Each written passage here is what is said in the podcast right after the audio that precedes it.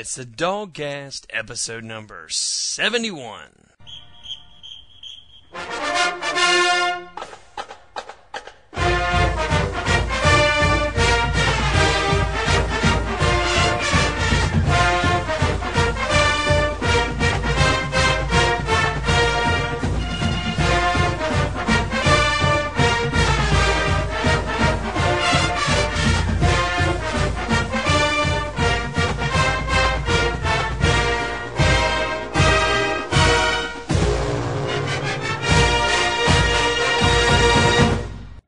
All right, Dawg fans, it's the DawgCast, episode number 71, your global news service about Bulldog football, bringing you everything you need to know. Old Dawg, we bring them everything they need to know and nothing they don't. That's right. If we don't talk about it, they don't need to know it. Yeah, you got it right, man. You read my mind, baby. We're coming to you from the bunker, live from underneath Sanford Stadium, and this is the pregame show for the University of Colorado Buffaloes versus the University of Georgia Bulldogs. Old Dawg, we got a lot of stuff to talk about this week, but not a whole lot of Buffalo information. No, there really isn't. You know, the Buffalo was near extinction, and I don't think there's a whole lot going for it this week either. They're still near extinction. Well, listen, I'll tell you, the first thing I want to talk about, before we get into breaking the game down and keys to the victory against the 114th ranked offense in the country, let's talk about the officiating for the past couple weeks. This is something we've had. I've gotten some emails, and Old Dawg, I know this is something that's kind of near and dear to your heart. What about the officiating in last week's Georgia UAB game, the LSU Auburn game? I tell you, it even goes back further than that. I mean, we were sitting together at the South Carolina game up in Section 507, which is something that apparently no one in Williams-Brice Stadium wanted Georgia fans to know where their sections were. It's a low-oxygen environment. That's a whole different story there. But, you know, I leaned over to you, and I guess at one point in the third quarter, and said, this is without a doubt the worst officiated game I have seen in my life. I mean, it was like their pockets were sewn up on pass interference when South Carolina would interfere with us, and all we had to do was breathe a little too heavy on one of their receivers, and damn, out came the flag.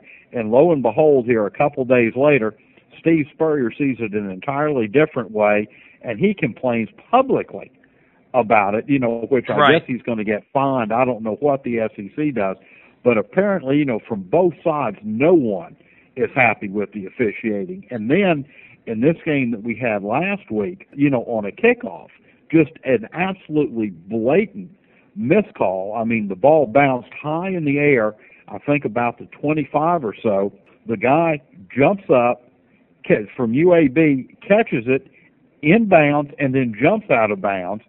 The official there looks at it kind of in wonderment, I guess, for a second, throws the flag and says, you know, that it went out of bounds. That we kicked the ball out of bounds, put it on the 35. And, they either get it on the 35 or they back us up 10 yards when we kick again or whatever it is. But, I mean, you know, and I watched the game on TV, too. I taped it off of CSS and watched it. You know, and the announcers were, you know, Buck Ballou and this other kind of dorky-looking kid, you know, were saying, you know, what in the world are they doing? You know, I mean, it was just a blatant miscall, and I guess that's something that, you know, can't be reviewed, or if it was, they would have gotten it wrong. But, you know, I think the worst call that I have ever seen was, and I have no dog in that hunt at all, was between the Oregon-Oklahoma game. I mean, I don't like Bob Stoops. He was close to the evil one and part of the evil empire. He was like the Darth Vader to the emperor. He was the Darth Vader to Steve Spurrier's Darth Vader. Before he went off to form his own evil empire there in the Midwest. Right. But they absolutely got jobbed. And, you know, no doubt that it looked like a Pac-10 home cooking. Well, did you hear? But I heard what the replay official said, which I think he's got to be halfway covering his ass, you know, that he said, well, you know, I don't get all the angles that they have on TV, and, you know, I was getting pressured, you know, to hurry up. Man, that's horseshit. 10 minutes.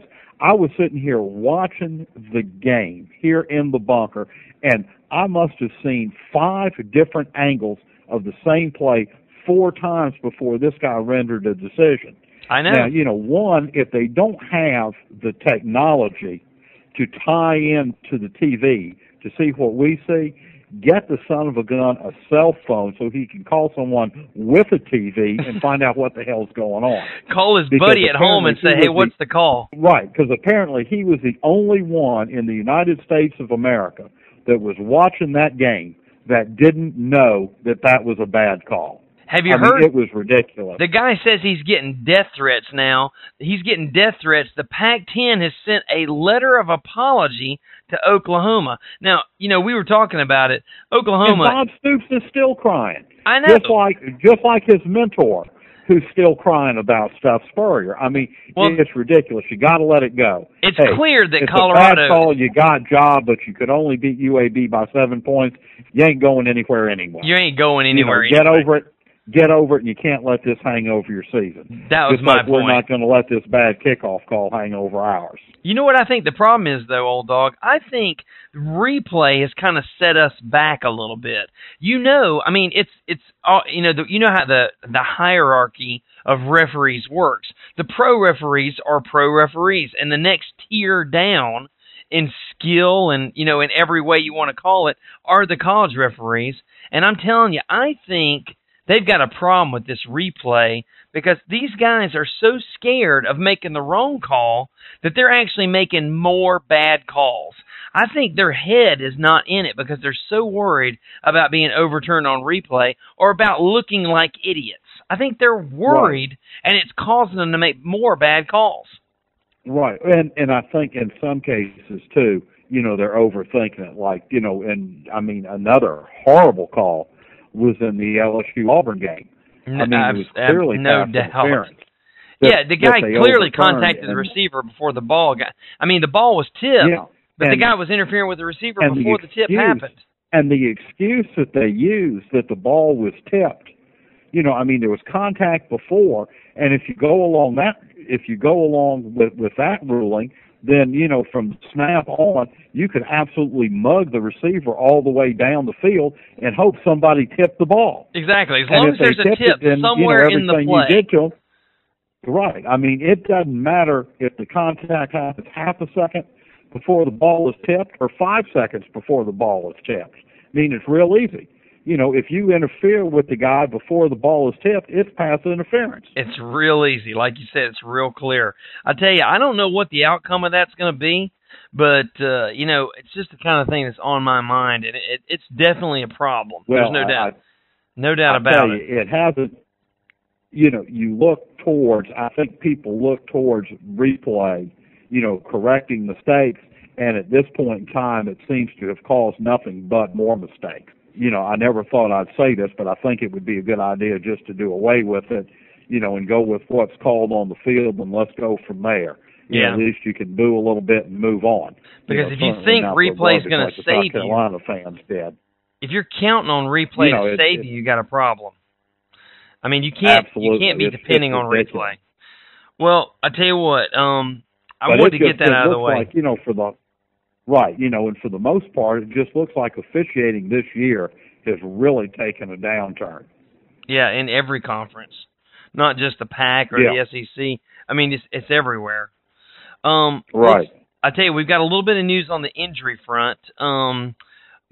You know, contrary to what I was calling the other day, I was kind of thinking that Mikey Henderson and Momass might sit the Colorado game out. Just because they can. But actually, it was reported today, or actually in the press conference, that Mohamed Massaquoi, and Mikey Henderson are both going to be ready to go for the Colorado game. The bad news is Mario Raley is out with an elbow injury, okay? So D'Amico Goodman and Chris Durham are going to rotate in for Mario Raley. So we're going to have those four guys, Momass and Henderson and Goodman and Durham, you know, playing at flankers this weekend, along with Kenneth Harris. Well, like I say, we are thick at receiver, and the more experience these guys can get in these Tier 2 games, the better off we are. Hey, did you hear that Chester Adams had this mysterious illness? Did you see where Neil Calloway was talking about that, how they're testing him for all these different kinds of things, and they didn't know what was wrong with him? They figured it out. Do you know what it was? What's that? Stomach ulcers, man. They said he's eating too much. They think he's eating too much spicy food, and that's causing him to have stomach ulcers. So they got him on. To keep him out of the Mexicali Grill, I guess. Absolutely. John over at the Mexicali Grill on Broad Street has got it lighting him up. So they're putting him on this special restricted diet, and they're going to work on his ulcer. So that's what they're saying. And also, Ray Gantt is definitely out. Second straight game, Ray Gantt will not play. But we're also pretty thick at linebacker right now, too. No doubt. And, I mean, you know, let's get, you know, the way I look at it, let's get everybody healthy for Tennessee. Yeah, you're right. You're right. And the more experience we can get with these younger guys playing, the better off we are. Speaking of receivers, I got a couple things about tight end because I know you're fond of calling Georgia tight end university, baby. We're the home. Absolutely. Started by the great Clarence K. The touchdown machine, baby. Well, two things about tight ends I want to talk to you about. One, Coach Rick. I was at the Tuesday press conference. Listen to what Coach Rick said. This is a quote. He said, "Martrez Milner is a little up and down this year. His blocking in the UAB game left a little bit to be desired, and his catching is kind of hot and cold." And here's the thing. You know, I know what you think about his catching. His catching's not hot and cold. It's cold all the time. Did you know last year, through the first three games of the season, when we had Leonard Pope, the tight ends had 12 catches for 264 yards and 2 touchdowns. You know what we got this year? We got 4 catches for 60 yards and 1 touchdown, okay? Yeah. Now, here's the thing that's freaking me out, though, the thing that's bothering me, and I want you to comment on this, old dog. Coach Rick says we have no one on the roster in a position to challenge Martrez Milner for a starting job. Not Tripp Chandler, not Trayard Holden, not Darius Ward. We have nobody on the roster, not a single other player who is in a position to challenge Martrez Milner. And Martrez Milner sucks. By Coach Rick's own admission. It's, you know, and what does that say, you know, about these other guys? What have we come to here? Yeah, and, you know, in the Darius Ward, you know, granted the kid's a freshman, you know, but he was supposed to be God's gift to tight ends coming out of California. He really was. And you look at what Chris Durham's doing, Noshawn Moreno and Matthew Stafford. We've got plenty of freshmen contributing. These kids are physically capable. They're mentally capable. Now, Darius Ward is not even on the radar screen, dude. They don't even bring his name up. You know, it's like he dropped off. I, you know, needed to check, make sure he wasn't killed in the drive-by out there in Oaktown before he made it to Athens. Well, hell, it's like he's at Hargrave or something. I mean, you know, it's like we're waiting on him to come back from somewhere. No, at least if he were at Hargrave, we'd hear about him. I'm telling you. So I'm pretty pissed about our tight end situation right now because, you know, Coach Rick is calling Milner out like he's going to step up. I don't think Milner is capable of stepping up. I think we're seeing his best work, and his best work is just crap. I'd like to think he will step up, but I'm with you. I mean, he's had a number of years to step up, and he hadn't. Well, the good news is running backs are picking up the pace. Coach Rick did say that the running backs are willing to be, you know, more active in the check downs, more active as outlet receivers. When the tight end's not there or Stafford's not feeling good about Milner's ability to, you know, catch the ball at all, he's going to the checkoff guys. And we got Danny Ware, Craig Lumpkin, Thomas Brown. They've upped their production in the passing game, and that's where all the tight end passes are going. So, Dawg fans, if you want to know where our tight end passing game went, it went to the running backs. And it's going to continue to stay with the running backs until we get a decent tight end. Well, and it looks like it needs to. I know. Because, you know, as you said, we're just getting no production from there at all. Old dog, here's something for you. You know what we talked about in the UAB postgame show about the Erk Russell halftime video tribute? Yeah. Well, I got a bunch of emails and people, you know, we got a bunch of DawgCast listeners all across the country, and they're all crying because they didn't get to come to the game. Oh, I live in Washington D.C. or I live in Hawaii and I don't get to come to the games, you know. Why can't in Antarctica? Why? Yeah, I live in Palmer Station, Antarctica. I'm in the Air Force. Why can't I see the Erk Russell tribute? Old Dawg, let me tell you, the DawgCast, we got it for you. I got a link right in the show notes. All you got to do is go to the website at DawgCast.com, type on the little link right there for Show 71 where it says Erk Russell Tribute Video. You'll be watching the video, man. Erk Russell Tribute Video was a great thing. They played it on the scoreboard at halftime, and the fans loved it. If you didn't get a chance to go to the game, go to the website, click on the Russell link, and you get to see the Erk Russell tribute video. It'll bring a tear to your eye. It'll bring a tear to your eye. And again, just like we said at the beginning of the show, if you need it, we've got it for you. If we don't have it, you don't need it. Exactly. And just as soon as you get finished wiping up those tears with a Kleenex, say to yourself, damn, I love the DawgCast.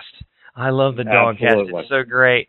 But anyway, so I got the Erk Russell video link up, okay? Let's talk. Oh, I got one more thing for you, old dog. You're going to love this. Danny Verdun Wheeler. There was an article in the Athens Banner-Herald. He has taken to wearing some things. I heard about these months ago, but I didn't know any players were wearing them. He is the only guy on our team wearing these things. He's got these new contact lenses that are made by Nike, okay? And they're supposed to enhance the contrast between the green of the grass and the white of the lines. You're supposed to be able to see the ball in the air better. It's kind of like these super sport lenses, but they're contact lenses for your eyes. But the cool thing about them, old dog, is that they're red, dude. They are freaking red. So, oh, wow. So he looks like he's had his photograph taken with a bad camera. He's like a devil. Yeah, he's like a devil dog, dude. I mean, he's insane looking. I mean, he like actually scared the running backs for UAB. They were asking him, "Hey, dude, what's up with your eyes, man?" And the coolest thing is Danny Wheeler, he didn't say anything. He just like looked at him, you know, but he didn't say anything, which is even freakier, dude. I mean, he's like staring him down with the red eyes, the evil eye, you know? Oh, man, I tell you, I think they ought to be standard issue. Even if you don't need corrective lenses, you ought to just wear like plain Jane. Just wear plain Jane red eye lenses. I love that, man. There you go. That's cool. I'm glad you brought that up because I didn't know anything about it. Oh, I'm telling you. You got to see Danny Wheeler with these daggum. I'm going to try to get a picture of it. Our sideline guy from the Dawg Nation magazine, I'm going to try to get a picture of Danny with those red lenses in because they are bad, dude. One more. Well, let's go ahead and take a break, old dog. We're going to take a break. Okay. We're going to come back and talk about Colorado. And we got big news. We got big news about Ralphie the mascot. I mean, that's the biggest thing Colorado's bringing to the table this weekend. Oh, absolutely. Let's take a break, and we'll be back in a minute. For every kid who ever never had a date to no school dance, this is for you.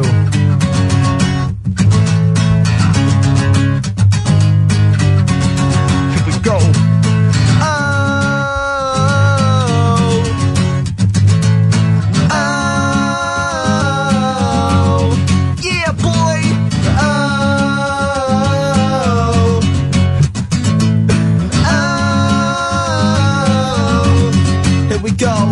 But the time in school when we got free lunch and the cool kids beat us up, and the rich kids had convertibles and we had to ride the bus. 55. Like the time we made the baseball team, but they still laughed at us. The time that girl broke up with me cause I wasn't cool enough.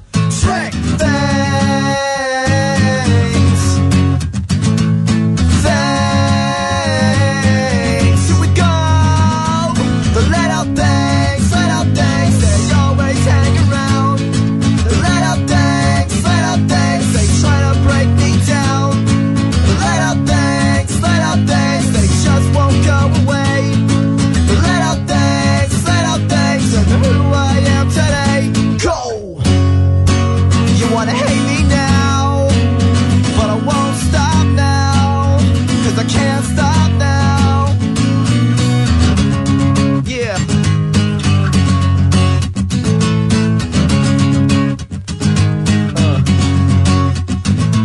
The time Mom went to that institute cause she was breaking down. Like the car we had that wouldn't start, we had to walk to get around. And that same year on Christmas Eve, Dad went to the store. We checked his room, his things were gone. We didn't see him no more. Dick things.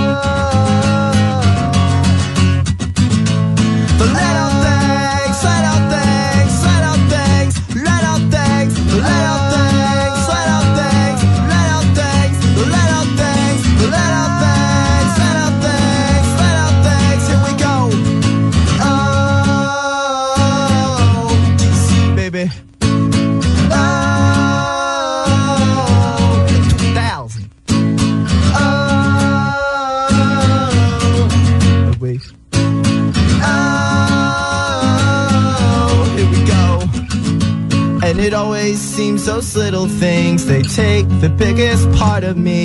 It always seems those little things, they take the biggest part of me.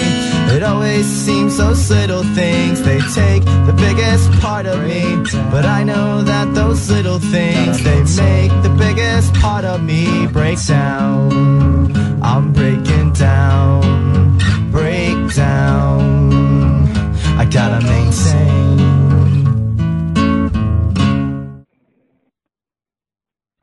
All right, Dawg fans, we're back from the break. Old Dawg, let's start talking about Colorado. This is why everybody tuned in. The first thing I want to tell everybody about Colorado is about their coach. Their coach is a guy named Dan Hawkins. For you, Dawg fans, I've heard that name before. You have. That's right, Old Dawg. I remember. Yeah, Dan Hawkins. He's been to Athens before. Was he a student there? No, believe it or not, Old Dawg, he came to Athens. He's actually been in Sanford Stadium. He was in Sanford Stadium last year with another team, a team called. I got you. He wasn't a student, but if I remember right, he was taught a lesson. He did get schooled, baby. That's what I'm telling you. He got schooled. He brought the number, I don't know, 12 or 8 or 3 or 17 ranked Boise State last year. Boise State in last year. Boise State. You remember our opening game last year, Old Dawg? Everybody was worried, and we were, man, Boise State bringing a high-powered offense to Athens. That's right. And we schooled his ass 48-13. Well, Old Dawg, he's bringing the same offense. He has the same philosophy, and he's installed the same system with Colorado. And you should know, Old Dawg, that he's ranked 114 out of 119 teams right now in total offensive production. So, like I said, Colorado's best chance of scoring this weekend is to give the ball to Ralphie. Somehow they've got to stuff the ball under like Ralphie's little harness or whatever, the 1,600-pound buffalo they're bringing to Athens, and let him run for a touchdown because that's the only way they're going to see the end zone this weekend. Well, man, I'm glad you could find out some good news or some news on Colorado because I tell you, in researching for the show here tonight, everything that you pull up in newspapers, on the internet, wherever, all they do is talk about the damn buffalo. Ralphie this, Ralphie that, Ralphie versus Uga.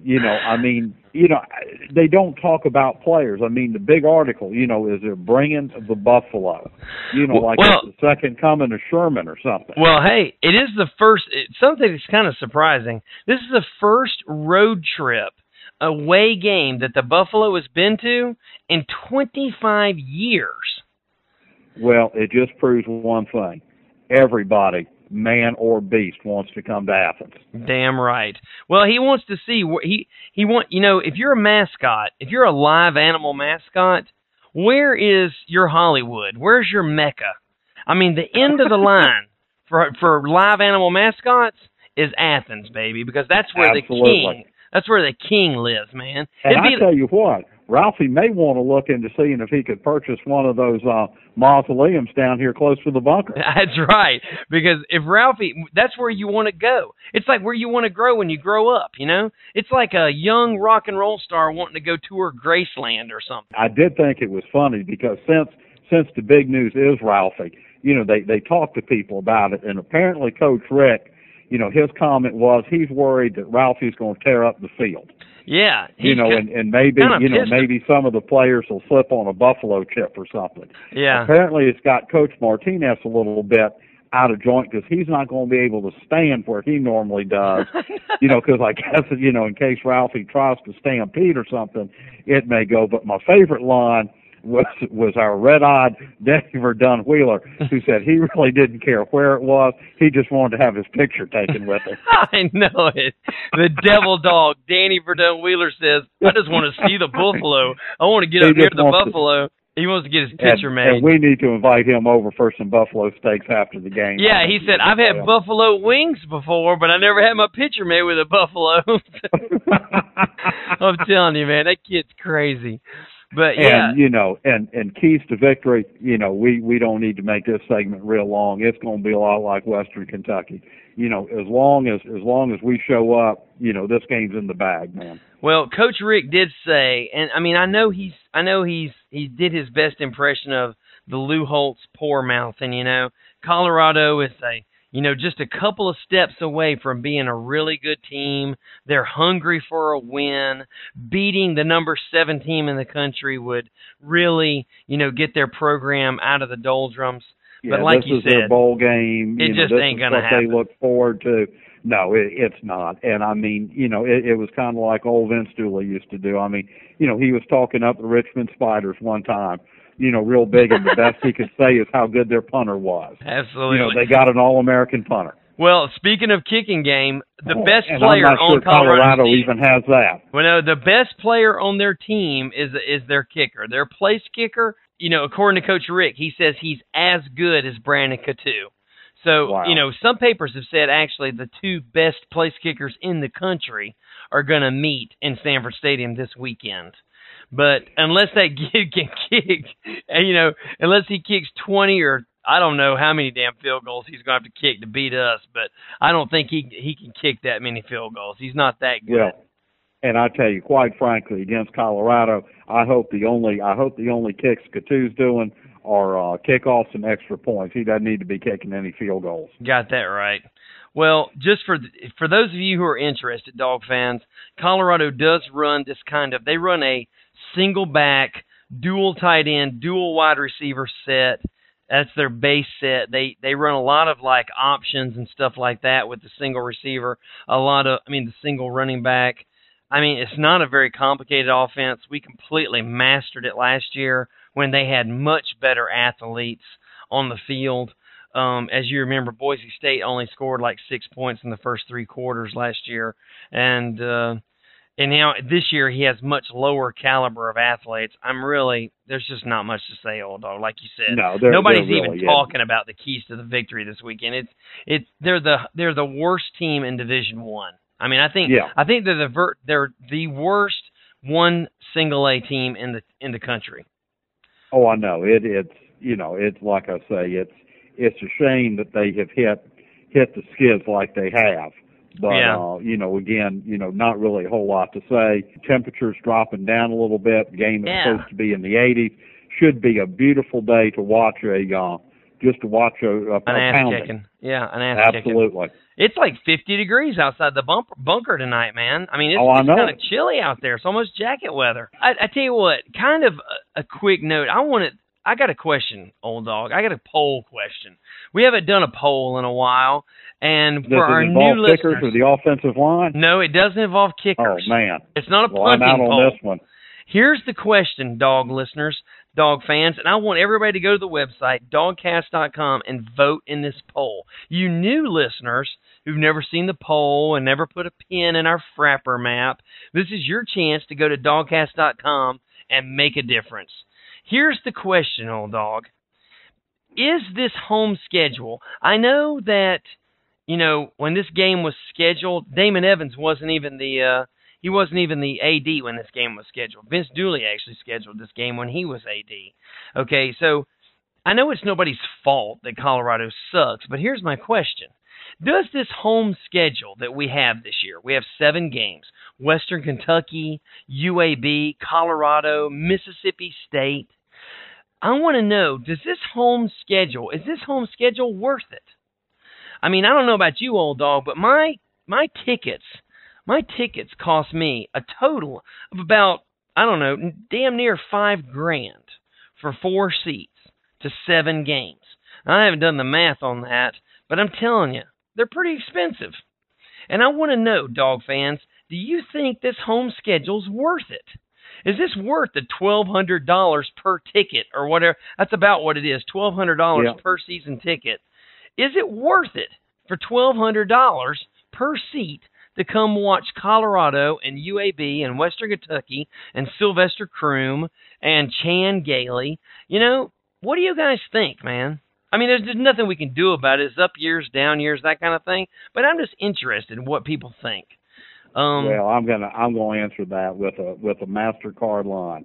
Man, sitting in Sanford Stadium on a Saturday afternoon watching the Dogs play against whoever is priceless. You're going to say, of course it's worth it. And obviously, yeah, I know it's worth it. But do you ever, you don't ever feel that little pang of, damn, I paid $1,200 to see this damn stuff, you know? Well, and, you know, and as it shakes out, really, you know, at the beginning of the season, we said, you know, there are four games that we've really got a chance to lose. We were talking about South Carolina, Tennessee, Florida, and Auburn. Right. Florida is always down in Jacksonville, and hopefully it always will. You know, and this year, you know, other than, and the other two, you know, the only game that we've got, you know, that I think will really be a contest for us in Sanford Stadium is going to be against Tennessee. I know. You know, the rest of them are pretty much should be cakewalks. Yeah. And I mean, you never know about the Tech game because it is a, you know, in-state rivalry and some weird things have happened there. But by and large, you know, one of the four games that we've got, only one of them, you know, is in the friendly confines of Sanford Stadium. Yeah, I know. But, I mean, you know, and you got to buy them all to get the one, you know? So. Yeah, and that's just the way it shakes out. That's just the way it shakes out. I mean, you know, last year we had Auburn and a couple other good teams in. So, you know, not a whole lot to say about that. That's just the way it is. And, you know, the down SEC teams, there's not a whole lot we can do about the Mississippi States and the Mississippis and the Vanderbilts and stuff. That's just the way it is. Well, I want to get a feeling for what people are thinking out there. So I'm going to put the poll question up.